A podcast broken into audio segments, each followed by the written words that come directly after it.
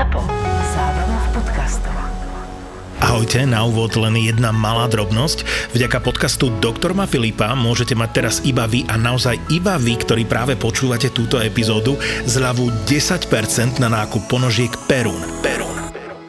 Ponožky Perun sú patentované a prvé svojho druhu na svete, vyrobené na Slovensku, kvalitné, vhodné najmä pre turistov. Pozrite sa, v čom sú výnimočné na perun.eu. Píše sa to s Pčkom a Háčkom na začiatku, čiže perun.eu. Ponožky Perun sú vhodné aj ako darček, lebo vyzerajú naozaj štýlovo. Zľavu 10% na nákup výnimočných ponožiek Perun v e-shope perun.eu získate tak, že pri nákupe zadáte zľavový kód ZAPO10. ZAPO10. Túto epizódu podcastu Doktor Má Filipa ti prinášajú ponožky Perun. je úplne v úžasné, keď končíte službu osmičku na urgentnom príjme, idete si pekne prebrať službu na jednotku intenzívnej starostlivosti na interné oddelenie. Ešte ste neopustili urgentný príjem a už vám volá chirurg, že pán doktor, jedno predoperačné urobíme, appendicitída. No dobre, zastavím sa. Ale kým som vyšlapal hore, čakali ma ďalšie prekvapenia. A najväčšie prekvapenie, čo som tam na tej iske v tej chvíli zažil, bolo, že ešte som tam len prišiel a už mi taká 70-ročná pani nadáva tyko, typy a takto normálne, akože na mňa ja oči, nikto ma na to nepripravil, tak som si tak sadol, pozrel som si tých pacientov, ešte som telefonoval s kolegyňou, nech mi odovzdá. A hovorím, no máme tam jednu takú pani, ktorá má metastázy v mozgu, ale má aj infarkt, má origo sú plúca ako nádor a je taká dosť agresívna. Hovorím, vidím, už som bol počastovaný, teraz mi prišla sanitárka tiež niečo k nej povedať a tá staršia pani začala vykrikovať, že toto tu, akože ako tu ešte fungovať? Ja idem odtiaľ to dopy a takto ako pokračovala, furt, nadávala, jednoducho nadávala. Ja som to nedával, že ty kokšo. A ešte mi potom ukazuje na mňa prstom a hovorí mi, aby ste vedeli, celú noc budete hore, ja vám to zariadím. Ja vám to zariadím, budete hore celú noc, alebo ma pustíte domov. Ona sa totiž to pýtala domov. My sme jej nechceli veľmi vyhovieť, lebo potrebovali sme, buď že nech nám to dobrý psychiatr, lebo metastázy v mozgu a ona nemusí uvažovať racionálne. To nehovorím o tom, že tam boli ďalší pacienti, ktorí neboli dobrí po zdravotnej stránke. Táto pani paradoxne na mňa pôsobila, že ja by som pustil aj domov. No a ono paradoxne na ďalší deň, keď som už neslúžil, tak som sa pýtal kolegyni, keď končila tú ďalšiu službu, tak ja som sa nasrala, som pustila domov, ja už som to nevydržala. Hej, čiže aj takýchto pacientov máme, ktorí nám s prepačením nadávajú, ona asi za to aj nemôže, hej. Len mne potom volala ešte aj dcéra, že prečo nechceme pustiť, čo to má znamenať. No komplikovane som to vysvetloval. Dopadlo to síce nakoniec teda tak, že ju kolegyňa pustila domov pod váhou nadávok a v podstate ona bola na kyslíku, ale či mala kyslík alebo nie, keď dokázala takto nadávať, mala 95 saturáciu a v princípe nebola v priamom ohrození na živote, až na to, že sme ju chceli sledovať ďalej. Ale keďže bola taká, aká bola, ona sa s nami byla. Ona dostala normálne 5, 5 midazolám, 5 midazolám, 10 apaury, nič. Mm-hmm. Keby si jej nič nedal. Mm-hmm. Psychiatra sme volali, ty a pridal, nič. Tak potom teda kolegyňa na druhý deň to si rozriešila po svojom, myslím, že to už bola sobota a ju prepustila ráno. Toto mi pripomína jednu epizódu z pohotovosti, ešte to bol presne, to bol ten e, nejaký, neviem, či nebol doktor tam že mal presne, že mal rakovinu. Ako mal tie metastázy na tom mozgu, tak sa ukázal kvázi jeho také zlé vlastnosti alebo čo. A bol strašne agresívny, vieš, že že, ale to asi podľa toho, kde mu to rastie, ak mu to udiera, nie? Asi, ak to tam je. Alebo sa ukáže tá jeho povaha, ten charakter toho človeka vtedy Podľa v týchto nie, keď, stavoch. Minule sme si vysvetlovali s neurologom, že keď to ide do frontálnej oblasti, mm-hmm. do čelovej oblasti, Áno, tak to ovplyvňuje psychiku, takže za to asi nemôžu. Mm-hmm. Ale my sme mali všetci pocit na tej jednotke intenzívnej starostlivosti, že ona takáto bola vždy. Mm-hmm. Taký pocit, že to je povahová črta taká veľmi mm-hmm. zlá. Chcel som ešte naviac na teba, Joško, čo sa týka uh, tými nepríjemnými pacientami, lebo presne to som ro- mal teraz na ambulancii E, sme boli na jednom stretnutí v Súčanoch, sme sa rozprávali na besede, tam som to aj hovoril. Zase som mal pacienta, ktorý, v podstate som si od nich týchto typov pacientov odvykol, odkedy nerobil na urgente. Ten, čo proste pani, ktorá sa chcela objednať na printerné predoperačné vyšetrenie, ja taký akože už odvyknutý od týchto reakcií, tak už som také, už sa usmejem na ambulancii, lebo však chcem akože by bola nálada. A ma to prekvapilo a tým pádom som dosť mi adrenalín vyletel, že som to nezvládol, že som normálne to cítil, že som to nezvládol po dlhej dobe, že nebol som nad vecou, lebo tak teda pani, že chce ísť na predoperačko, ja, že ale pani kedy máte termín operácie, som sa aj pekne opýtal, že tedy a vtedy a že mrzí ma, ale že najskôr dávame nové termíny až o týždeň neskôr, keď niekto má termín operácie, lebo proste to nemáme kde obchať už. A že týmto je nejak vybavené a že keď vám môžem pomôcť a poradiť, tak eh, skúste ísť zbehnúť za túto dole doktorka ešte jedna internická, alebo potom musíte Google hľadať prečo by som mal googliť? Mňa poslala doktorka za vami, vy mi spravíte predoperačko. Že, no pani, ale hovorím, že nemáme voľný termín, nemôžem, vám, nemôžem vás nikde obchať. Musíte ma obchať, alebo mi to napíšte a podpíšte mi to, že ma odmietajte vyšetriť, nie?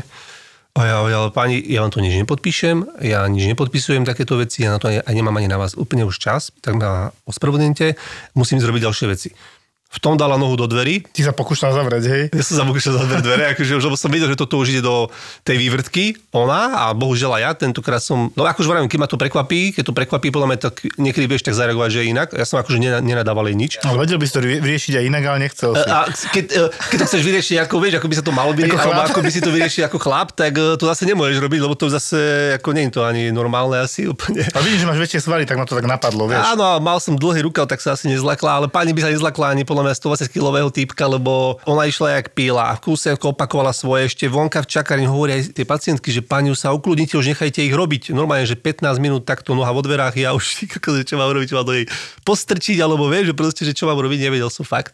Tak idem doktorke, lebo ja to nehovorím. Keď je nejaký problém, ja doktorke nehovorím, ja o tým nezaťažujem, niekto narobí, ja si to vyrieším. A teraz som hovoril, že Lubka, tak máme nejaký problém. Už pozeral na mňa po dvoch rokoch, že prvýkrát asi som jej povedal. No ale vieš čo, uh, väčšinou tí pacienti, keď vyjde vonka doktor, tak oni sa ukludnia. Ja už som vedel, že to už to bol ten prípad. Toto, ne, toto nevinde, toto nevinde.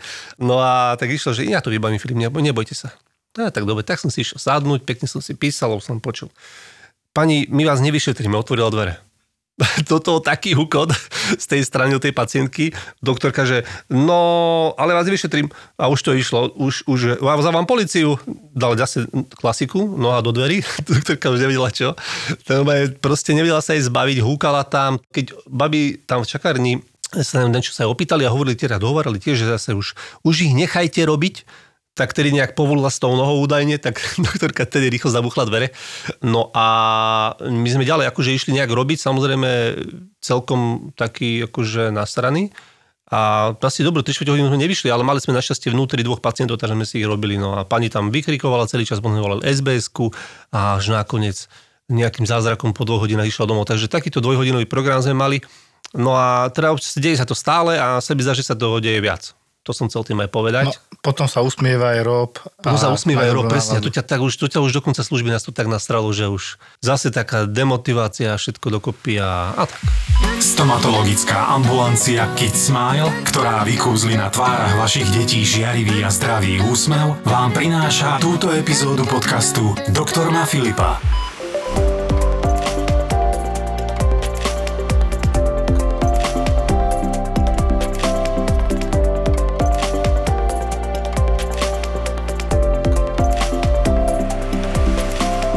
Ja tu veľmi rád vítam konečne zubárku, hoci po starom ešte mudr, pani doktorku, Kristínku Kardelisovú. Ahoj. Ďakujem, teší ma, že som tu. Vieš, máme tu od začiatku také pr- príbehy, že e, agresívni pacienti, nepríjemní pacienti a ty si, neviem, či sa to volá pediatrická zubárka, alebo ako to voláš? To je pedostomatolog. Pedostomatolog. Znie to hrozne. Znie to hrozne, áno. E, v podstate ide o to, že e, celkovo na Slovensku je strašne málo zubárov, ktorí sú ochotní uh, sa postarať o detičky, o ich zuby. Uh, je to veľmi špecifická práca, veľmi ťažká práca, uh, pretože deti dávajú von emóciu, kričia, kúšu, kopu. Mám niekedy pocit, že mi rozoberú ambulanciu. A uh, by som povedala, že nie je to ani tak celkom o tej stomatológii, ako o psychológii, ako to dieťa spracovať, ako byť kamarát. Uh-huh to znamená, že naozaj e, neísť na ňo tým štýlom, ako keď sme boli my deti, že sadni, okamžite si sadni a tu otvorú stá prásk zub von. Ale naozaj niekedy aj pol hodinu, tri štvrte hodinu už s vypetím síl stojíme na hlave, robíme opičky, ale slúbime proste všetky hračky v dráčiku pomaly aj s rodičom vymýšľame, čo by sme tomu dieťaťu dali a ako, ako motivovali. A nakoniec sa to podarí, čo je pre nás, síce sme unavení, ale strašne je taká veľká radosť, no že a... sme to dali. Ale ja viem, lebo teda sme sa trošku rozprávali už predtým, že občas sa to aj veľmi nepodarí. Občas sa to veru už nepodarí. Uh, párkrát som už uh, mala zjedený palec takmer, uh, zlezený nechet. Vytrhnutý prst v podstate z úst, e, čiže rukavica polka ostala v pusine, našťastie bez môjho prsta, ale prst som si liečila dlho. Normálne kúslo to dieťa? som- Áno, kúslo ma, plakala som počas ošetrenia ja, plakalo predtým? počas ošetrenia dieťa. nie, hej? Neupozornilo ma, že ma kúsne. Ale ako častokrát je to skôr v tých premedikáciách, kedy dieťatko je trošku svetované. Uh-huh.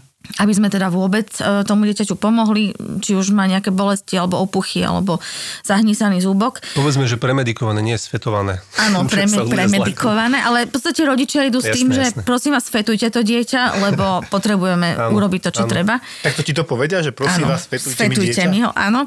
Čiže uh, podáme premedikáciu, dieťa v podstate mm, reaguje dvoma spôsobmi. Bude odkvecnuté, vrtáme do kolena pomaly a dieťa je v pohode, alebo vojde do ňoho 100 čertov. Podstate ho musíme schamátnuť a urobiť to, čo treba. Dieťa si to Paradoxná potom reakcia. nepamätá. To je paradoxná reakcia. Ja si to no. pamätám, ale No, sestička si to pamätá, rodič si to pamätá, môj prst si to pamätá, ale dieťa nie. Dokonca už som mala dobré aj, okienko. aj vyhrážky z, zo strany dieťaťa v premedikácii, že ja ťa nájde? zabijem, ja ti to tu rozoberiem, ja si Koľkoročné? ťa nájdem. Tak okolo 6, 7, 8 rokov, Oh. áno. Šikovné. Čiže e, potom rozmýšľame, že odkiaľ na to prišlo a kde to Ja tomu počulo. verím, lebo ja si pamätám, že môj bratranec tatkovi, keď sa pohádali a mal nejakých 6-7 rokov, povedal, a keď vyrastiem, budeš samý prvý, koho nakopem do ryti. No. Takže oni to sú schopné normálne sa vyrážať. áno, oni počujú doma niečo Áno. a potom to aplikujú. Spomínala si také, že že ste mali takú debatu, alebo ako to tam bolo, že ako si umývajú doma zúbky. Boli sme v podstate v škôlke na také edukačnej, e, na, na, na takom stretnutí, kde sme učili deti umývať si zúbky. Doniesli sme kevky, pasty, pozerali sme do pusinky, hľadali sme kazy navzájom. No a potom, keď už tá debata celá akože viedla do toho konca, tak sme sa bavili o tom, že čo treba piť, či vodičku, alebo kofolu, Coca-Colu, džusiky, proste, že čo je pre to e, dieťatko zdravé, čo je pre zúbok zdravé. No a dostali sme sa v podstate k tomu, že najzdravšia je voda, treba piť vodu, lebo je zdravá, je chutná, Čistá. čistá, nemá cukry, jednoducho, že je to tá najlepšia alternatíva. No a tak sme sa pýtali deti, že no a čo teda pijete vy najradšej? No a dostali sme sa do teda takej krčmovej debaty nakoniec s deťmi, že a môj oco pije pivo a moja mamina vodku. Nie, a moja mamka si dáva aj džús k tej vodke. Riedi. A nakoniec teda uh, z jedného chlapčeka vyšlo, že a môj oco povedal, že keď piješ pivo, tak nesmieš fajčiť, lebo že ti to udrie do hlavy. No a ja hovorím, že no, to je, to je pravda. A on, že no, a preto nefajčím. Super. Ale tak, dieťa, zobral si to dobre, tak to je základ, hej? Pije síce, ale nefajčí. To je dôležité. Pije to, ale nefajčí, ale nesledujem. Ja mám inak, no teda ja mám syna, hej, tak to asi vedia už aj posluchači, ale teda mám syna a on keď mal dva roky, ja neviem, či sa s tým mám úplne chváliť, hej, ale tiež na základe toho, že čo sa deti vedia po rodičoch e, zopakovať. Ja som, keď bol taký menší, som dosť hrešil a odtedy, keď začal tieto robiť, tak som sa snažím odtedy to akože už e, obmedzovať. A raz len, že mal dva roky. On krásne pekne rozprával, chodil až, ja som bol v kuchyni a vidím ho vyzbeho tak chodiť po izbe a pozera dole na zem. Ja, kde mám to euro? A že, kde mám to euro do piči? Mm-hmm. do piči. A potom, že do piči, kde mám to euro? A ja, že už, OK, tak a tedy som si povedal, že akože už budem menej hrešiť. Teda. Pre dieťaťom no, lebo tie deti to nasávajú No ja riadne. hreším v aute veľmi často a moje deti teraz sa tvária, že nepočujú, tak dúfam, že to nenachytia, no, Oni a že teda to všetko. nezačnú to užívať. Tvária sa, že nepočujú. Ale tak pokiaľ to nekončí ako ocko, čo si mi hovorila, že teda dieťa bolo nešťastné z tej kevky e, zubnej. No, s tými kevkami máme problém samozrejme, lebo e, častokrát je to o tom, že ja neumývam si zubky kevkou. Hovorím, prečo si ne, neumývaš zubky kevkou, veď sú všelijaké zubné kevky. Môžeš si vybrať rúžovú, modrú, zelenú, akú chceš. No a nakoniec z toho dieťatka vyšlo vlastne to, že ono si preto neumýva zubky kevkou, lebo videlo tatinka, ako tou kevkou umýval špinky na umývadle. Takže on samozrejme, že také špinky teda nebude si dávať do pusinky. Takže sme tatinkovi teda po veľmi takom akože peknom dohovore, že teda toto sa nerobí tatinko, tak išli kúpiť potom do drogerie novú kevku. Tak dúfam teda, že už si ten chlapček tie zubky umýva. No ja mám tiež krásnu príhodu s kevkou s mojou dcerou, keď bola ešte malinká a v podstate sa ešte učila rozprávať a teraz ja som šiel, išiel som si umyť zuby, ona ma videla a ja hovorím, Anička, čo je to? Akože som chcel naučiť slovo kevka a ona, tatová. Nie, to je kevka. Tatová. A ja teraz pozerám, to je kevka. Tatová. A ja že, čo je zle? A- žena sa už smiala, lebo ona už vedela, že, že ona ti stále brala kevku a žužlala ju a ja jej hovorím, to je tatová. A ona si to pomenovala Áno. tatová, lebo x krát jej vysvetlila, keď som bol v službe alebo preč, že nežuj to, to je tatová, ale nepovedala, že kevka. Takže ona to mala v hlave, to je tatová, Tatová. tak sa to volá táto vec a žužlem ju a, ne, a nemám to asi žužlať, tak sa to volá tatová. Ku nám chodia aj teda uh, rodičia s tým, že mi napríklad napíšu v maili alebo v sms ešte predtým, ako vedú deti do ambulancie, že prosím vás, že prestal používať pastu, že treba nejako vymyslieť na ňo nejakým proste zvláštnym spôsobom, že teda tá pasta je dôležitá. Tak, tak som mala uh, jedného takého chlapčeka, ľúbil papať evidentne. No a uh, mu hovorím, že pozri sa, však prečo nechceš tú pastu? Však pasta je dôležitá, ona zničí červičky v zúbkoch, posilní ti zúbky, no keď ti nechutí štiplava, tak môžem ti dať vzorečku takú, pozri sa, jahodkovú, alebo malinkovú, alebo tutti frutti. A on tak na mňa pozerá, pozerá dlho a hovorím, že mu sa už začala cítiť tak akože trápne, že čo som povedala a on že vieš, ja nechcem zubnú pastu. A ja, že no prečo? Lebo ja nelúbim zubnú pastu, ja ľúbim pašteku. Tak si hovorím, tak dobre, tak si to zamiešaj s tou paštekou, proste daj si to do tej pusinky. Tak na mňa pozeral, že no dobre, ja skúsim. Takže sú rôzne, rôzne príhody, samozrejme, že potom sa snažíme tým rodičom vysvetliť, že teda tá pašteka radšej nie. A že keď áno, tak e, veľakrát radíme, že v noci majú tým deťom umyť zuby, že proste dieťa spí a že nejako nadvihnite tú peričku a tam proste pomývajte tie zúbky, lebo naozaj je potrebné tá, tá, tá zubná pasta do toho zúbka dostať. Od Takže koľkých rokov musí byť aj zubná pasta? v podstate pri tých úplne, zúbky, úplne prvých zúbkoch, tých predných zúbkoch, ktoré sú Nestačí to len hladké, akože No, tak, vieš že... prečo, stačí čistá voda v podstate. Ty vieš, prečo sa mu dáva pasta? No, To prečo? musím ľuďom povedať. No lebo nemáš iný veľmi zdroj fl- fluoru, Áno, to je ako pravda. dostať do seba. Sú to síce stopové množstva, ale sú. Floridu. A tie úplne stačia. Floridu, pardon. Flóra radšej nie. Strašne veľa ľudí sa bojí práve toho, že na tých všetkých... Na eh, internete si na prečítajú. internete tak. si prečítajú, že flór je jedovatý, Na stránke s modrým pozadím. že flór je jedovatý, že im to zabije dieťa, neviem čo a prestanú proste používať zubné pasty s floridmi. Eh, Častokrát to končí naozaj veľmi rozsiahlými kázmi, už od veľmi malinkých zúbkov, prvých zúbkov, také tie medové zúbky, eh, s tým, že jednoducho odmietajú to rodičia. Ja im to potom vysvetlím, že flór nie je florid, že je to niečo úplne iné, že je to dôležité na, na ten zúbok dávať, pretože naozaj nie je iný zdroj, či už vápniku v tých zubných pastách mnohých, alebo toho floridu, než v tej zubnej paste. Pretože to, čo my spapáme, ide proste cez organizmus do kosti, ide do tých zubov, ktoré ešte nie sú prerezané, že sú ešte v kosti, ale už to, čo je v pusinke, už je proste v pusinke a musíme to dodávať Áno. tou zubnou pastou. No inak počul som aj taký argument, že však čo, však to sú len mliečne, ale ono to má tiež dopad, aj tie mliečne majú byť Má, má zdravé. to dopad, hej. Má to dopad taký, že naozaj kedysi, e, ešte za našich mladých čias, podstate sa neriešili mliečne zuby, až tak nechali sa v úvodzovkách vyhniť, e, boleli nás, prestali boleť, znovu boleli, znovu prestali, e, nejako nám ich proste vyťahli tí lekári, priviazaní sme boli okreslo, jednoducho týmto spôsobom to išlo e, von, alebo naozaj nejako to vyhnilo, povypadávalo.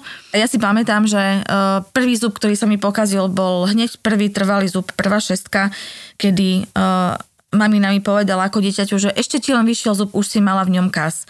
No áno, ja to teraz vysvetlím rodičom, že je to presne o tom, že keď máme plno kazov v tých mliečných zuboch, tie baktérie, ktoré sa nachádzajú práve v tých zúbkoch, ktoré sú pokazené, ako náhle vyjde krásny nový voňavý zub v 6 rokoch, v sekunde tie baktérie si povedia hurá, nový voňavý krásny zub a idú ho pokaziť. Čiže práve preto uh, je potrebné, aby ten mliečný chrub bol zdravý, aby aj tie nové, následne nové zuby, ktoré vyrastú, boli zdravé. Zároveň, aby ten mliečný zub, ktorý je zapálený, hnisavý, aby mm, vlastne nepoškodil ten trvalý zárodok, ktorý je pod ním. Lebo potom naozaj výjdu tie zúbky s, fľač, s fliačikom, s jamkou, s nejakým proste odvápnením, e, zvláštnym tvarom. Už ich treba hneď blombovať, už je problém. Čiže je to dôležité určite. Mliečný zub je super dôležitý a hlavne je tam do 12 rokov, takže to je hodne dlho. To je No, dlho. mhm. môj, môj Filip asi má vyšší biologický vek, lebo mu to vypadalo 8. Samozrejme môže byť, ale sú, sú naozaj deti, ktoré majú prvý zúbok v roku, v roku v- Áno, a áno, dvoch mesiacoch. áno, individuálne, Čiže majú po troch mesiacoch prvý kokos, Áno, my sme deti. mali vlastne, prvá dcera mala v 4 mesiacoch prvé zuby, druhá v 7 a naozaj je to o tom, že tie, tie zúbky rastú skôr, u tej, tej mladšej idú pomalšie. E, sú deti, ktoré ešte v 8 rokoch majú mliečne zúbky, sú také, ktoré už povedzme v 8 rokoch majú nejakých 10-12 zubov trvalých. Je to individuálne, treba samozrejme ku každému dieťaťu pristupovať e, Individuálne.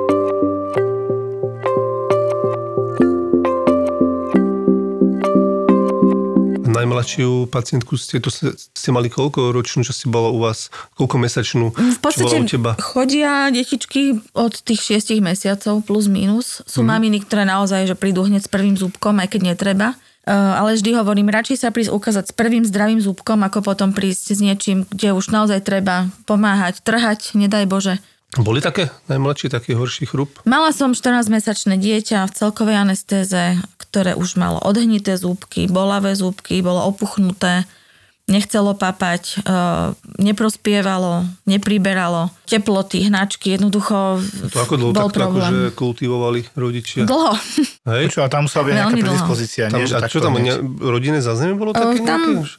to je to, rodičia sa nepriznajú. Už keď príde k takémuto stavu, tak povedia, že oni fakt nevedia, čo sa stalo, že tie zúbky Mhm. takto vyšli. Teraz Teraz. náhodou som si to všimol. problém. Áno, teraz náhodou včera to proste sa stalo.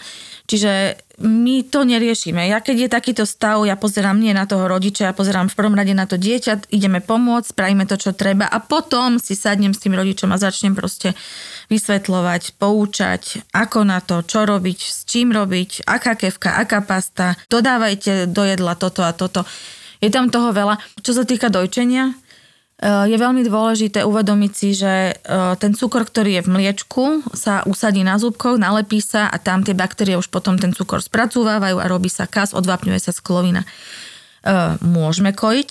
Pre mňa za mňa aj do 5 rokov, ale naozaj ide o to, že počas dňa kojme, koľko chceme, pijeme vodičku, papáme všelijaké jedlo, e, sliny počas dňa, obmývajú tie zúbky, zúbky sú čisté. Umieme zuby v noci alebo po poslednom kojení a potom už to nočné kojenie by naozaj malo byť obmedzované, e, aby to dieťa nespalo s plnou pusinkou Sladkého toho, toho mlieka, mlieka. no. Hej. Je jedno, či to je kojené mlieko, či to je proste Flaška? materské mlieko, alebo je to presne mliečko z flašky, je to úplne jedno. Cukor je aj tam, aj tam. Postupne okolo toho roka, roka a pol skúšať to dieťa naučiť, že dobre, napapáš sa cez deň, nakojíš sa, dáš si flaštičku, ideš spinkať, posledné kojenie alebo krmenie povedzme o tej desiatej, umyť zúbky a spinkať do rána. Kristínka, ale to platí asi aj pre nejaké sladké čaj na noc, že? No samozrejme. No. Uh, ja som tak odúčala dceru od flašky, že som uh, dávala čistú vodu. Čiže uh, v noci zistila, že... Ty si bol v robote stále. Hej, v, robote. Počko, kde si ty odúčal O, koho? Ale pamätám Ešte si že- to aspoň, že my. Ešte si pamätám, že moja, moja dcera Pamätá si to. volala ešte flašku, že konkon. Mhm. A ženy sa pýtam, čo je konkon? Konkon je fľaša s vodou. A že nerozumiem, jak z toho vzniklo konkon. To je francúzske nejaké vyjadrenie. Nie, ona je hodla, že glo glo, či si dá, lebo išla od začiatku na čistú vodu, lebo. Anička si pýtala vodu, Áno. tak proste bolo konkon, akože glo glo. A tým pádom pila čistú vodu. Už teraz to je trošku horšie, že chalani vymýšľajú trošku, tých sú sladké čaje, neviem čo. Potom im dáme čistý čaj, to sa im nepáči, ale aspoň men- menej behajú potom na vecko. Čiže je to dôležité tá, tá nie sladká voda na noc, keď som si už umil zuby. Áno, je to tak. Jasné. Ono, treba si uvedomiť, že každý čaj, ktorý dávame, už v sebe obsahuje cukor. Pretože je to ovocný cukor, ktorý obsahuje tie ovocné čajky. Zase nedáte dieťaťu čierny čaj, hej? Lebo Občas, však, hej. Občas, hej, ale zase čierny čaj máme na to, aby nebolo brúško a liečíme s tým nejaké zažívacie problémy. Najlepšie je jednoducho čistá voda. Dala som cére na miesto mlieka čistú vodu, ochutnala, pozrela sa na mňa, be, nechcem.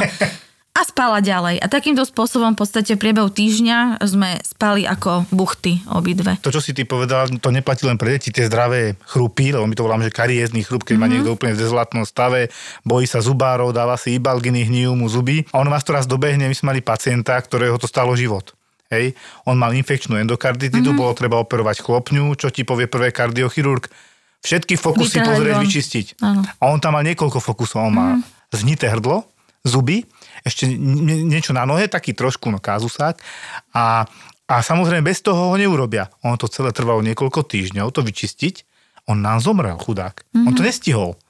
Lebo to je závažné ochorenie, hej, a oni ho nemôžu operovať, lebo oni tam umre na stole s prepáčením, alebo tesne potom na nejakú sepsu, otravu krvi, a len za to, že nemal na poriadok zuby, lebo nakoniec tie zuby boli najhoršie, lebo to bol proste zub za zubom znitý, vytrhať všetko, vyčistiť to, antibiotika, skontrolovať e, výsledky, on má zápal stále chronický a my sme tej chvíli nevedeli povedať, či to je viac tej infekčnej endokarditidy a kľudne môžeme povedať, že možno z tých zubov mal zapálené to srdce. Čiže v podstate ho Mhm, ja to zabili z prosté zuby. Áno, je to To, sa chcel aj opýtať, či to presne neprebehlo na tú srdiečko. On má viac tých zápalov, my sme nevedeli identifikovať Mhm. jasný zdroj a v ústach alebo aj v hrdle máš podobné baktérie, hej, to neodlíšiš. V rámci chirurgie, keď som e, v Košiciach praxovala počas celej vysokej školy, tak veľmi veľa takýchto ľudí chodilo, že boli pred operáciou srdca a tam nemilosrdne sa trhalo všetko. Áno, tam áno. naozaj každý ten e, zub s fokusom išiel von.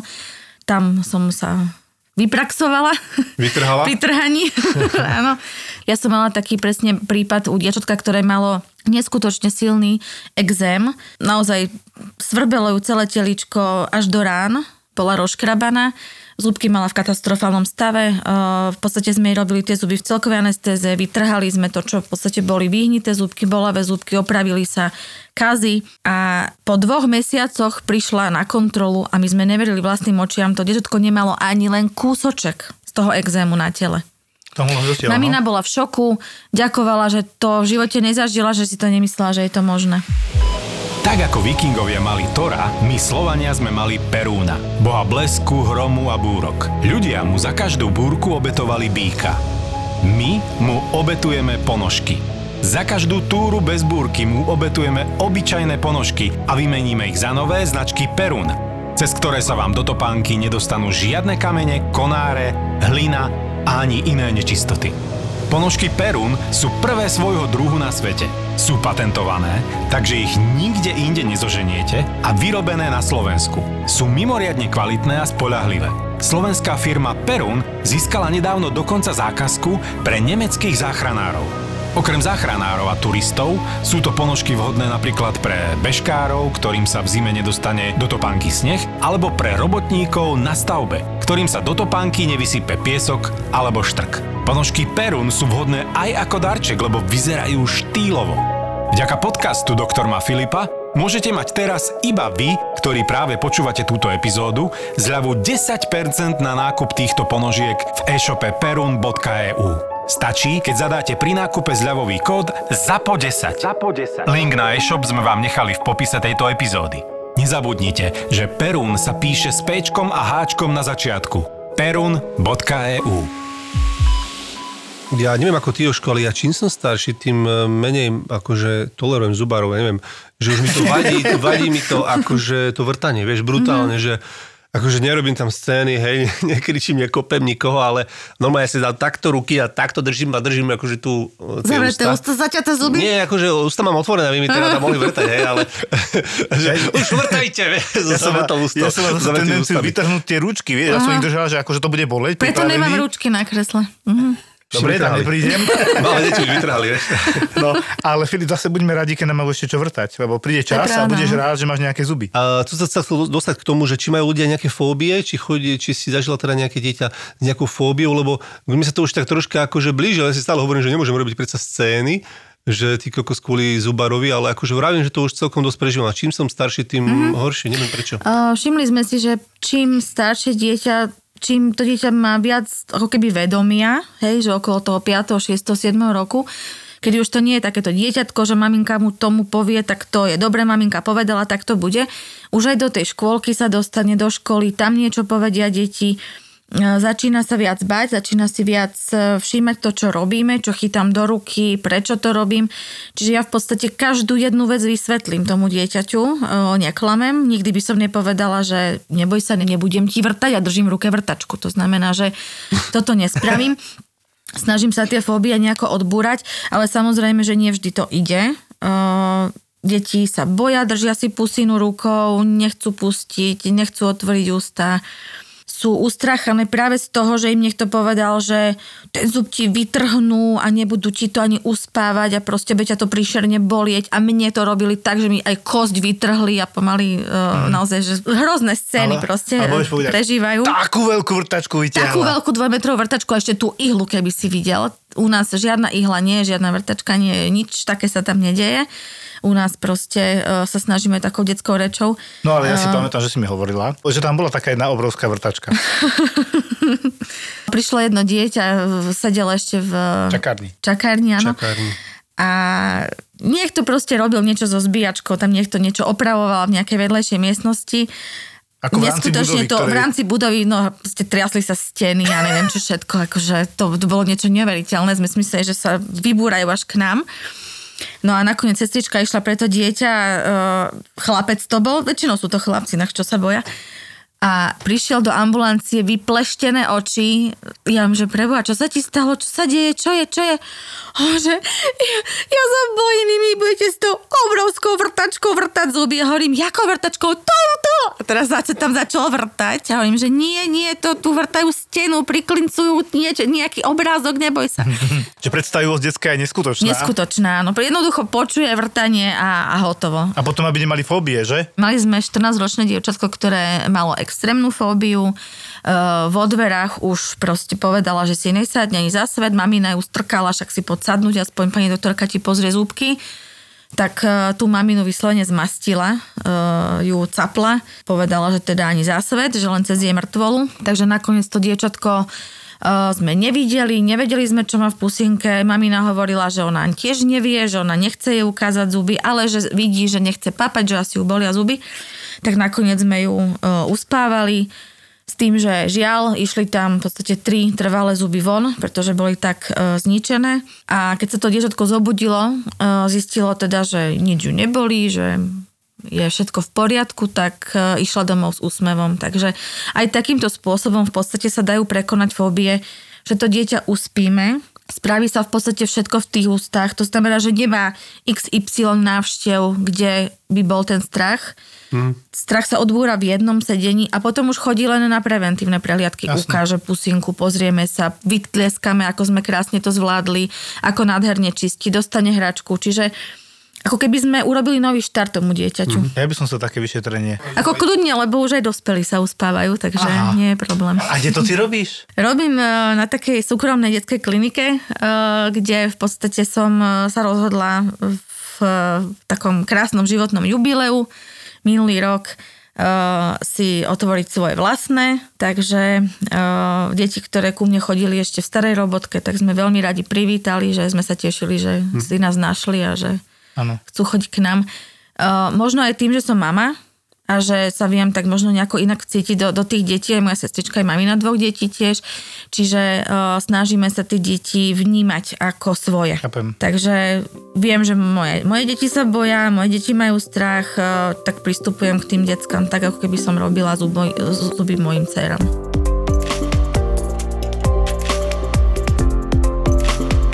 Mňa ešte potom tak zaujalo, že ako zu- zubári fungovali počas covidu, keď boli všade respirátory, rúška. Koľkokrát si mala koronu? No, že, no, Koronu som mala iba raz uh, v prvej vlne s tým, že v podstate sme uh, kýchali so sestričkou neskutočným spôsobom, štípali nás oči.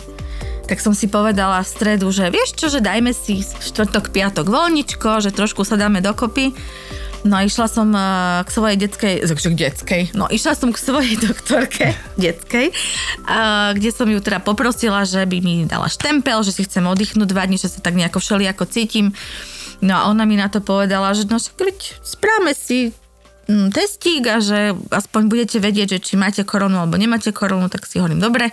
No a večer mi už cinklo teda, že som pozitívna. V tej sekunde som ochorela neskutočným spôsobom, hneď som mala teploty, hneď mi bolo zlé, triažka, všetko. Čiže e, možno keby som na to neprišla, tak uh, fičím ďalej, ako keby sa nič nedialo. A práve to vedomie, že áno, mám koronu, tak v tej sekunde som A proste bola chorá. psychika inak, vieš? Že, a ja som veľa. to mal presne, keď mi to prišlo, ja, že Uh, vieš, úplne, že troška, troška som sa cítil chorejší, ako zase nie Mhm. až tak, ale tiež som tak cítil, že razom, razom som si začal uvedomovať, že boli ma tie kolby, ty kokos. Tak ale zase povedzme si, akože vy chlapi sopliček a ke, uh, kašliček, to je úplne iné ako To naša smrteľná 40 To je smrteľná choroba.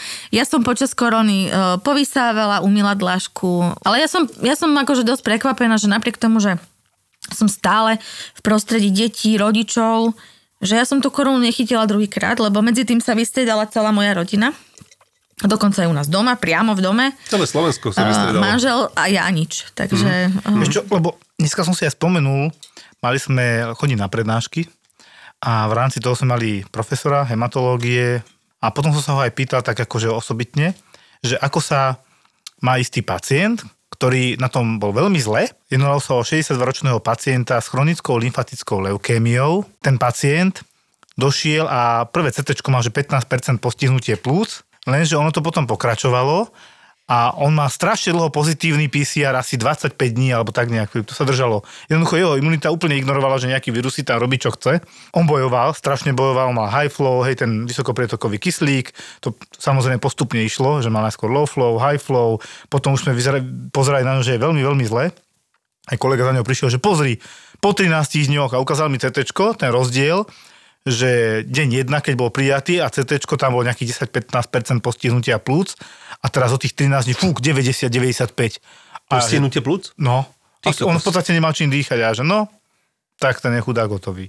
Tak som si to aj pomyslel, teraz som slúžil, prišla jeho manželka sa popýtať na jeho zdravotný stav a teda, že ty kokšo, čo jej poviem, ako ja som v službe a ja hovorím, no, tak ja som rád faktický a ja som mu tak po, posadil vedľa mňa, s tými respirátormi sme boli a otvoril som jej tie CTčka.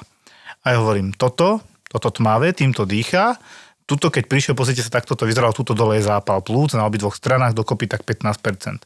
A potom som mi klikol to najčerstvejšie, idem dozadu a toto je teraz, tak ona už slzí hneď. Hovorím, mne, to je ľúto, nevyzerá to dobre. A že a dokážete ho zachrániť? Hovorím, no nie, že ja, ale ako tým, ale tak 10% tomu dávam, že to zvládneme. Tak už sa viac menej s ním skoro lúčila, mne to bolo aj strašne ľúto. Potom prišiel nejaký čas, lebo ja som dlhšie neslúžil, som sa pripravoval na skúšky, on tam bol naozaj strašne dlho. A tesne pred prednáškami, na ktoré som teraz začal chodiť, sa pýtam e, izbového lekára, že jak sa má ten pán. Vieš čo, neuveríš? On už má iba znížený kyslík zo steny pár litrov, on sa zlepšuje a my ho asi pustíme domov. Čo ti šíbe, čo ste mu dali? No, strašne veľa vecí, ako bojovali sme o neho protilátky, Ivy, gento, toto, ale on sa zlepšil. A že Ježiš Maria, ja som tu pani pripravil, vieš čo, nie, my sme radi, lebo my sme naozaj mysleli, že on to nezvládne. A tak mu hovorím, že vieš čo, ale to je vlastne ten lepší prípad, že môžeme povedať, že sme ho zachránili. Tak som si vlastne teraz aj pri, pri tebe spomenul na, na COVID, že, že sa občas podarí takáto krásna vec. To je pacient s chronickou lymfatickou leukémiou, mm. si uvedome, že nemal žiadnu obranu, nič. Ten vírus mal 35 dní pozitívny. To je ako neskutočne dlho. A keď sa dozvie, že po 30 niečo dňoch a potom mi aj písal, že prepúšťam ho domov, úplne bol pyšný na to ten izbový lekár, že toto sa podarilo, tak teda ale veľmi som rád za tohto pána, lebo aj keď som sa s ním rozprával vtedy v službe, ja som už tak videl, že ty kokšo, neviem, či tento to dá, či to zvládne, lebo tam si už obmedzený, ty už dávaš všetko a už sa len modlíš. Lebo on v podstate nemá rezervy, nemá obranu, imunitu, nič. A on môže dostať akúkoľvek ďalšiu infekciu. On mal kopec antibiotík, lebo teda ako krytie, potom mal antimikotika, čiže proti plesniam, hej. No strašne veľa liekov sme do neho napchali, ale výsledok bol teda, že to zvládol. Ja verím, chudák, dúfam, že sa aj dožije toho, že dostanú pod kontrolu tú chronickú lymfatickú leukemiu, lebo nemal nejakú nejaký závažný typ, ale taký skôr perspektívnejší. A ako som sa aj dneska dozvedel teda tak správne, že tam je vyslovene téza, pokiaľ je to ten lepší typ, že watch and wait, pozeraj a čakaj, že to je leukemia, s ktorou sa dá dlho žiť. Pokiaľ nie je chudokrvný, nechýbajú mu ďalšie elementy, hej, tak sa to dá. No, ja som tu spomenul COVID, pravdepodobne ste nevrtali zuby tak, že mali rúška, ty si naslepo išla. Ako ste fungovali? Uh, no, fungovali sme tak, že my sme v podstate v tej prvej vlne uh, mali také špeciálne čudo na tvári. Nemali ste to... štíty? Nemali sme štíty. Vyzeralo to také, také veľké čudo, ktoré sa nosilo počas vojny, podľa mňa, akože proti nejaká um, atomová masky maska, no. veľmi zvláštna vec.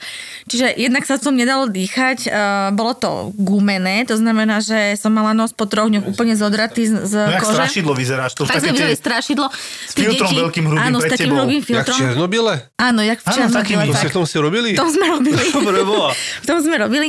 Uh, samozrejme, na hlave čapica, uh, mali sme také tie biele prší plášte na, na no. sebe, tie obleky, čiže keď vošlo nejaké dieťa do ambulancie, podľa mňa dostalo v sekunde infarkt. To bol dobrý takže začiatok, áno. bolo to veľmi ťažké.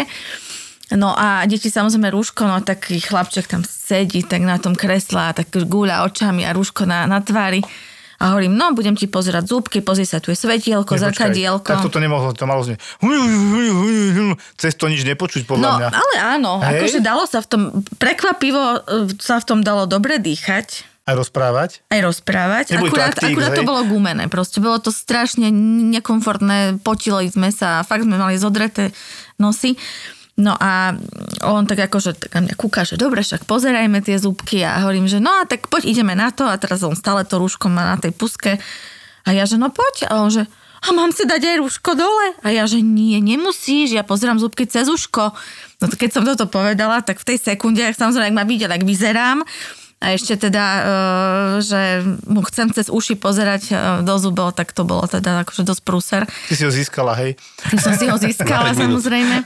Ale tak samozrejme na, nakoniec to rúško dal dole, pozreli sme zúbky. Bolo to veľmi ťažké obdobie, naozaj. Hlavne vzťah e, lekár, dieťa v tomto e, princípe sa nedá, pretože keď vás nevidí to dieťa, nevidí, ako sa tvárite, či sa usmievate, či, či ste pekný, škaredý, to nie je podstatné, ale ten výraz tvári je veľmi dôležitý pre to dieťa, aby videlo, že naozaj potrebujú vidieť tú emóciu toho lekára. No, tú tvár potrebujú mm-hmm. ako kontakt vyslovene, no. Čiže aj teraz veľakrát ja samozrejme rúško mám na tvári, ale častokrát, keď naozaj sa snažím nejako to dieťatko motivovať alebo ho tak aj akože ľudovo postiskať cez ten úsmev, tak eh, si to rúško dávam dole a eh, sa usmievam. Vedeli ste, že Slovensko bude mať už čoskoro jednu z najmodernejších nemocníc v strednej Európe?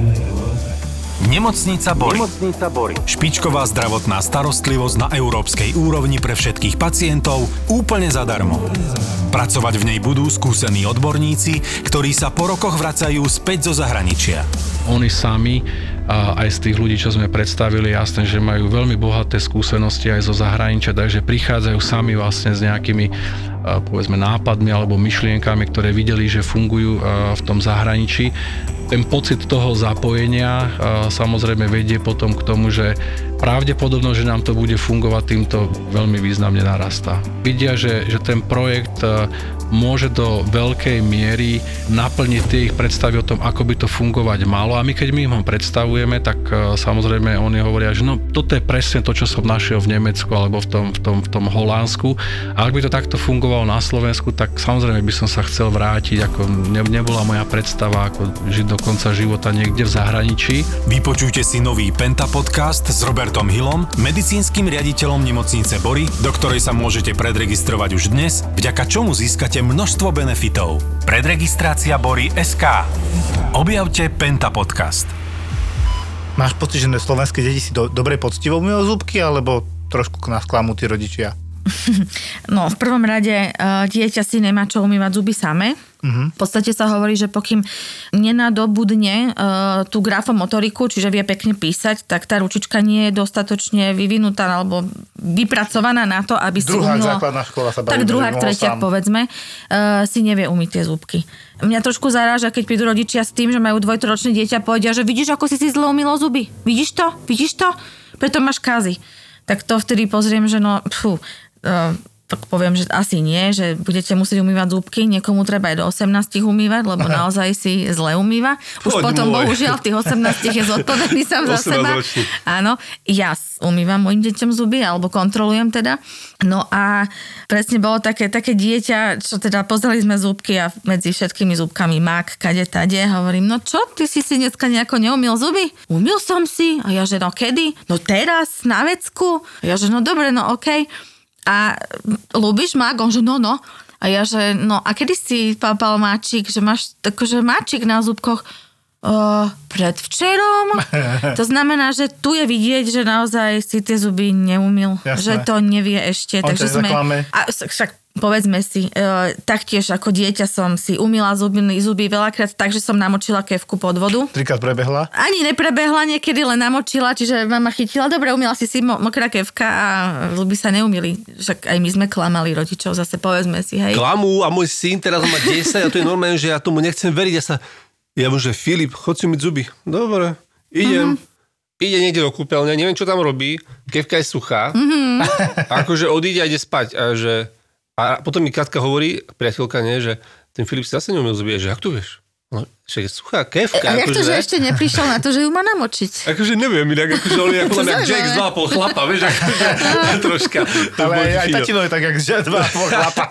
Tiež detektív, akože, lebo, ale nie, ale vieš, ale mi to prišlo aj také, že to fakt on si neumie. Ja som mu povedal, že si má umyť zuby, on si to ne, on neurobil to, čo No, som ja. áno. Vieš, ja som doma z toho teraz taký posledné dva mesiace bol dosť dlho zase e, vyšokovaný, že on normálne ma nepočúva, že on si akože normálne mi klame, že jasne, umil som si. U nás zase akože Filip dobre celkom, na to, že má 6 rokov, celkom pekne si umýva zuby, a sa snaží a ako ten je dobrý. Ale Stanko, ja nechápem, čo robí s tými kevkami, my môžeme každý druhý deň kupovať novú kevku, Vyhrožuje. lebo on tak tlačí, nie, on tlačí strašne. Mm-hmm. Ja keby išiel pretlačiť všetky tie zuby, čo má, pritom má také malinké tenučké a už je teda mu vypadávajú, lebo on má 8 rokov, ale to je, že kevku môžeš kupovať každý druhý mm. deň, tak ju zničí, ale nežuje ju naozaj, lebo ja som ho videl, ak ide, on aby to bolo rýchlo, lebo on nemá na nič čas, hej. To asi tí chlapci takí sú proste. Tam my máme iný problém.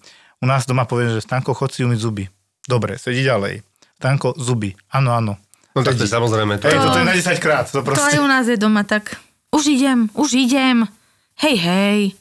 Ale dobre. Hej, že ty musí byť strašne dôsledný, aby si to, vieš, že stále máš v hlave, vieš, ja už to napríklad žijem tak, že, alebo riešim veci, že naozaj to chcem vyriešiť, lebo potom to ťahám pred sebou, vieš, tlačím. A on Áno. to úplne v pohode bude pred sebou tlačiť, akože nemá problém s tým. vieš, že ja si to potlačím, až dokým na to nezabudne otec, vieš, a ide potom spať, vieš, vysmiatý. je to tak. najnovšie, a videl som to aj v zubárských rodinách, a nedávno to kúpila aj žena deťom, také tie elektrické kevky. Čo Sonické kevky. No, Kúpili sme, chceli, strašne, plakali pred Vianocami. Maminka, prosím, chcem, to je strašne super vec. Kúpili sme, je to fajn vec, ale štekli to. čo to štekli? Koho? štekli, štekli to, lico to štekli, trase to celou hlavou, zuby sa trasú, proste všetko sa trasie, lebo ten princíp je ten, že vlastne vytrasieme ten plak z tých zubov, vytrasieme ten zubný kameň zo zubkov. Či to efektívne to je, hej? Efektívne to je, ale uh, ja som proste bola dole v obývačke, decka si hore umývali zuby, rehoty neskutočné. tak som vyšla po 10 minútach, akože neskutočného huronského revu, som vyšla hore, oni strčená kevka v ústach, druhá umýva umývadlo s kevkou, tretia, hej. Ja som mala pocit, že vyčistili kompletne kúpeľňu, úplne, že do hladka, do čista, do leskla, ale v ústach tá kevka nebola poriadne, hej. To znamená, že sme zrušili sonické kevky, prešli sme na klasické kevky, takže uh, je to fajn vec, ale treba stať pri deťoch, keď to robia, pretože No naozaj... zase, zase sme nevyhrali. U nás to není problém, akože oni si to celkom užívajú, naozaj si umývajú zuby. Filipko šeročný ešte nemá túto kevku, bolo by to podľa mňa aj trochu zbytočné ešte. A doteraz som si neuvedomil, či tam dáva aj pas- pastu moja žena, alebo nie. Ja som minule dal. To je dobré, ináč pasta je fajn. A ja keď sa ešte opýtam na e, takú stredovekú metódu, ktorá je teraz tak e, mi odporúčala jedna zubárka, e, priateľka sa mi z toho smeje, že vodnú sprchu. Ja si to Voľná robím. sprcha je ako, super, že- len sa ostrieka celé umývadlo v kúpeľni na kompletku, čiže potom sa treba dohodnúť s priateľkou, manželkou, že kto to bude umývať potom. No my sme dohodnutí, už to je pohode. Mhm. No a keď ťa tu máme, nedá mi to, a niektorí ľudia liešia vodný kameň a tak ďalej a používajú aj také tie prípravky, kde je aj soda bikarbona. Čo ja viem, tak to nie je úplne 100% dobré. Tvoj názor iba. Myslíš zubný kameň? Prepač, zubný kameň. A čo to je vodný kameň, není? Eh, Vodný kameň na zuboch, zubný kameň. Úplne nie, ono, zubný kameň je v podstate stvrdnutý plak. To znamená, že my keď si tie zuby umieme tak, že ten plak tam Takže neostáva. kalgon mi nepomôže na zuby, hej? Kalgon nepomôže, Dobre. nie, bohužiaľ. Kalgon tablety žúva. Kalgon tabletky. No robí sa to. Robí sa to bohužiaľ už aj deťom, čo kedysi nebývalo. Je to o skladbe slín. To znamená, že keď máme hustejšie sliny, povedzme máme skladbu jedla viac mineralizovanú, uh, alebo teda naozaj máme drsnejšie zúbky, lebo v podstate dá sa povedať, že tie detské zuby, ktoré ešte len vyšli, to znamená, že majú tie detičky 6-7 rokov, tie zubky ešte nie sú tak kvázi obrúsené tým čistením, že sú drsnejšie, ukladá sa na nich častejšie ten plak a potom následne kameň. To znamená, že my naozaj, keď tie zuby čistíme deťom, tak tam ten kameň nemá čo robiť. Keď ich poctivo čistíš, tak tam ka- kameň nebude. Nemá tam byť prečo kameň, lebo my vyčistíme plak a tým pádom sa nám ten plak nemá ako zmeniť na kameň, pretože ten, ten plak tam nie je.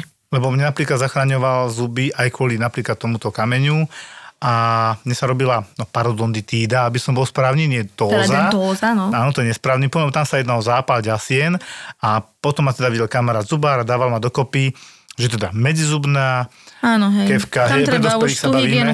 Od koľky sa toto má robiť? No, Záleží od toho, že či to dieťa je ochotné spolupracovať alebo nie. Začína sa povedzme od toho 4. 5.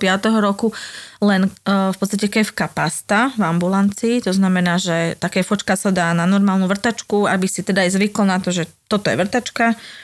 Keď tam len kefočka, dá sa tam taká špeciálna pasta. Potom sa zúbky nafloridujú. To je taký prvý krok. Potom už keď tam uh, je povedzme aj ten kameň, tak sa používa ultrazvuk, ale to zvládajú deti okolo toho 7-8 roku, preto to drnčí zubom, nepríjemný zvuk, nie sú veľmi s tým stotožnené. No a potom, keď už sú staršie okolo toho povedzme 10. roku, tam už sa skúša aj ten uh, pieskovač, aby sa úplne vyleštili zubky od všelekých proste špiniek z jedla. A už učíte A- aj s tými medzizubnými kevkami. a... Samozrejme, že áno. Hej. Ono, je, to, je to taký, akože strašne ťažko povedať, kedy začať s tou medzizubnou kevkou, pretože kým to je malé dieťa, to ďasienko medzi zubami je natoľko vysoko, že ísť tam nejakou kevkou neodborne, znamená poraniť jasno, dieťa to boli, už to nechce používať. Krváca Čiže to. ja začínam e, edukovať rodičov nitkou, ako proste vojsť medzi tie zúbky nitkou, ako to vyčistiť e, tak, aby naozaj tam nič medzi zubami neostávalo. A postupne, keď sa naučia s nitkou, tak potom sa pridávajú aj iné metódy, či už nejaká proste tá me- medzizubná kefôčka, alebo povedzme aj tá vodná sprcha.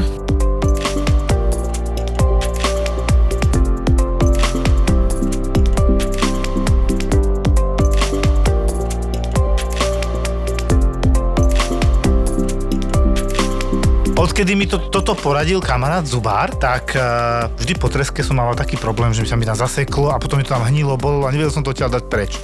Zrazu som objavil medzizubnú kevku, neskutočne to pomohlo a už mi nekrvácajú toľko ďasná, mm-hmm. nebulia ma toľko ďasná. A pravidelne, že si to samozrejme dávam kontrolovať. Kúpil som si tie pasty, ktoré sú trošku aj proti zápalu mm-hmm. a tak. Musím povedať, že to pomáha asi. Hlavne mám prvú pomoc s tou medzizubnou kevkou, že keď sa mi to tam, za... lebo každý má inak poskladané tie zuby. Ja tam mám asi veľké priestory, veľkú hlavu, tak proste tak to je. A mi to hrozne pomáha, že ma potom neboli celá hlava z toho, lebo to sa ti zapáli. Ono samozrejme, že častokrát je to o tom, že e, ľudia prestanú používať medzizubnú kevku kvôli tomu, že im krvácajú ďasna z toho, že ju používajú. Ale práve to je to, že my musíme prejsť cez to obdobie krvácania ďasien, bolo. pretože musia tie ďasná si na to zvyknúť a jednak spevniť. Pretože prečo krváca ďasno? Lebo je zapálené. To znamená, že naozaj treba týždeň, dva čistiť to medzizubnou kevkou, ďasná prestanú krvácať, spevnia sa a vlastne Filip je lepšie. hlási. Áno, Filip Ja sa hlási. lebo ja som teraz čítal, aj mi to, neviem, ja som to niekde čítal, že keď si umývaš vlastne tou medzizubnou niťou, a ty si veľakrát, že jak ideš, ideš a niekedy skočie, zarežeš do tej ďasna, že každým zarezaním, tým krvácaním sa ti znižuje, zvyšuje to vlastne o zakrytie zubu tým ďasnom. Áno, že? áno. Takže to Ale to je aj asi- tými zápalmi. To je tými To zápalmi, je zapalný, áno, ale aj tým, že vraj niekedy, keď si niektorí si ľudia zle čistia niťou, Áno, súhlasím, dnes tiež povedali, A že lepšie je medzizubná tej- kevka Áno, ako nič.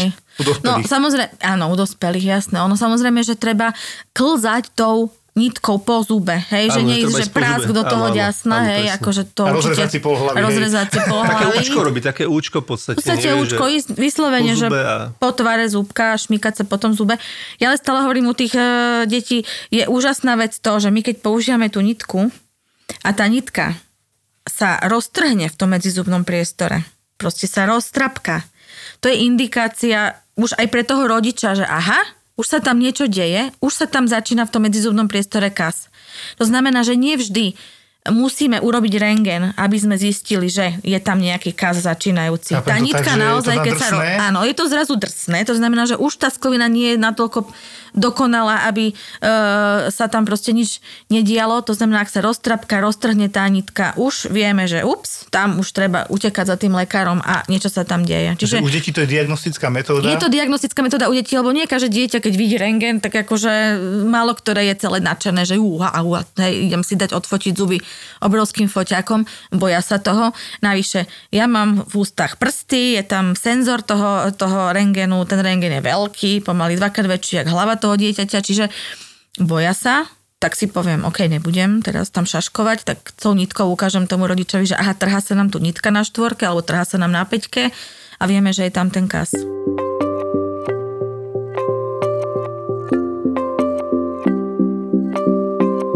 Nejaká rada zubárov nám, neodborníkom, Tak ako Lenin povedal kedysi, učiť sa, učiť sa, učiť sa. si umývať zuby. Rada je čistiť, čistiť, čistiť. Lebo naozaj akože pre tie zuby nemôžeme urobiť nič viac, než samozrejme zdravá strava, málo sladkostí a čistiť, čistiť, čistiť. Dobre, a ešte na záver ja mám strašne rád také, že a keď vás boli zub, nie ibalgín, ale zubár, že? Mhm, určite áno. Alebo kliešte. Dobre, ďakujeme ti, Kristýnka. Kristinka Kardelisová, náš dnešný host. Ďakujem, Veľmi pekne ďakujeme. Bolo to super. ZAPO bude naživo. Kitler Media v spolupráci s Demenová rezort uvádzajú ZAPO. Naživo. Naživo. Naživo uvidíte nahrávanie podcastov Doktor má Filipa, Borisa Brambor, Marakua, Peklo v Papuli, VAR, Tri neznáme, Kurieris, Vražedné psyché a Nehanebný hokejový bastardi. Generálnym partnerom ZAPO naživo je stávková kancelária Fortuna, ktorá počas majstrovstiev sveta v hokeji prináša všetkým novým klientom stávku bez rizika za 100 eur. Ak netrafíš, vrátia ti vklad. V piatok 17. júna a v sobotu 18. júna budú podcastové hviezdy na jednom mieste. Na jednom mieste. Rezervujte si víkend v Demenová rezort. Keď pri rezervácii zadáte kód ZAPO10, máte 10% zľavu. www.demenovarezort.sk ZAPO.